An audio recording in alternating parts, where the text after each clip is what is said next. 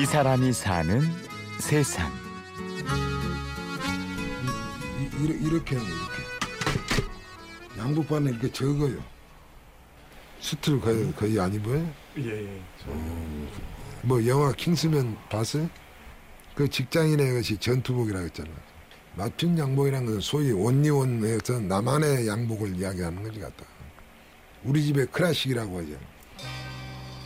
영화 킹스맨의 콜린 퍼스만큼이나 수트가 멋지게 어울리는 노년의 신사.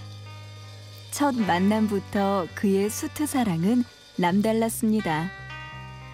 우리 큰애가 초등학교 들어갈 때게 양복을 딱 해입었다고. 그러니까 양복 해입은 건 대한민국에서 그 애가 최고겠지 같다. 왜냐? 내가 소공동에 있으면서 우리 아들을 양복 해입혔으니까 소공동에서 있으면서 지 아들 초등학교 들어갔는데 양복 해입은 사람 대한민국 아무도 없으니까. 아들의 초등학교 입학식 날 손수 만든 양복을 입혀준 사람. 오늘은 57년째 양복을 만들어 온 양복 장인 김희곤 씨를 만났는데요. 화려했던 70년대 소공동 양복거리. 의곤 씨도 그곳에 있었습니다. 우리가 하루 일하면은 목수를 3일간 쓸 수 있었어. 70년대 중반까지만 해도 기술자 중에서 최고의 수입이었다고. 그러니까 명동, 저 소공동 어, 하는 친구들 아침에 다방에 출근 못해서 모닝커피 한 잔 마시고 딱 나와서 일하는 거야.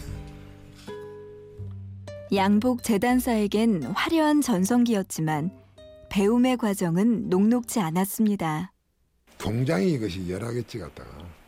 소위 말해 학고방, 작업장이 불, 불을 피워갖고 이제 다림에다가 이렇게 있으면 수세를 넣어서 다림에다 넣는다 그러면 이렇게 이렇게 딱 밑에 이렇게 이렇게 이렇게 이제, 이제, 이제 다리지 갖다가 숯가마가 엄청 많이 쌓이니까 피곤하니까 애들이 그 안에 들어가서 잠자다가 나오는 거야. 김희곤 씨가 처음으로 양복 재단사의 길에 발을 디딘 건 1959년 2월 고등학교를 졸업하고였는데요. 어려웠던 시절 집안의 보탬이 되고자 고모부를 따라 선택한 직업이었습니다. 내가 고등학교 다닐 때는 6.25 사변 직후가 돼서 기술이 최고다. 지만 그 고모부가 계신데 맞춤 양보하는데 소질이 있으셔가지고 잘하셔가지고 그분이 그 돈을 잘 버시더라고. 제대를 하고 나니까 명동에 계시더라고.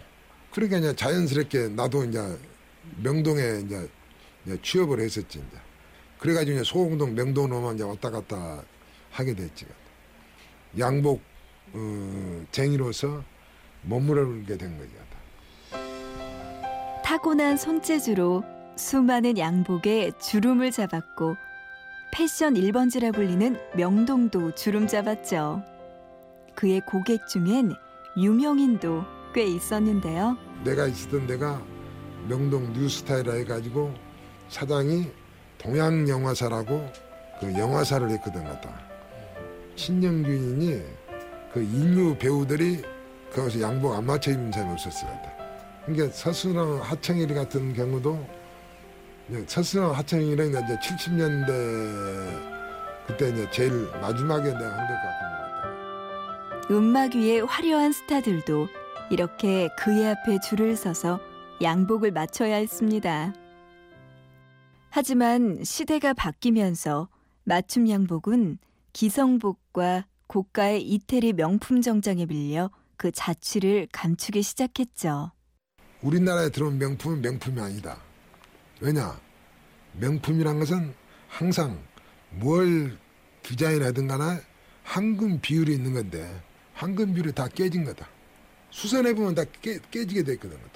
처음 디자인할 때는 황금 비율에 의해서 디자인을 딱 했는데 수선하면 그건 깨져야 되잖아.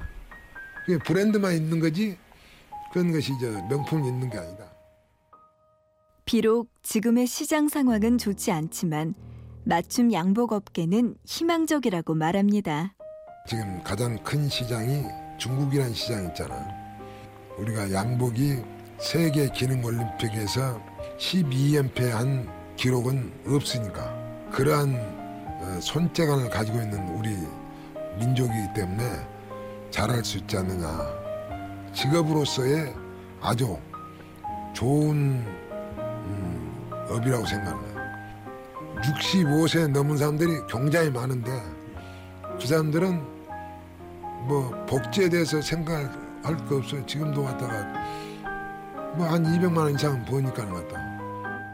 57년 동안 한 길을 걸어 어느덧 77 희수가 되어버린 김희곤 씨.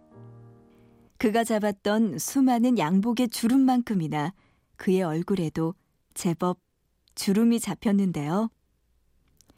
김희곤 씨는 아직도 자신이 걸어온 재단사의 길이 끝이 아닌 진행형이라고 말합니다.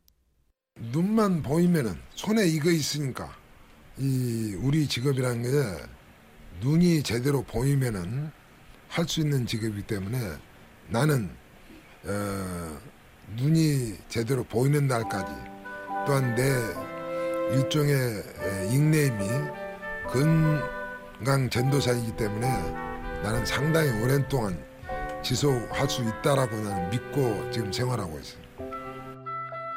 이 사람이 사는 세상. 오늘은 57년 세월 동안 한 길을 걷고 있는 양복 장인 김희곤 씨를 만나봤습니다. 지금까지 취재 구성의 손한서, 내레이션의 구은영이었습니다. 고맙습니다.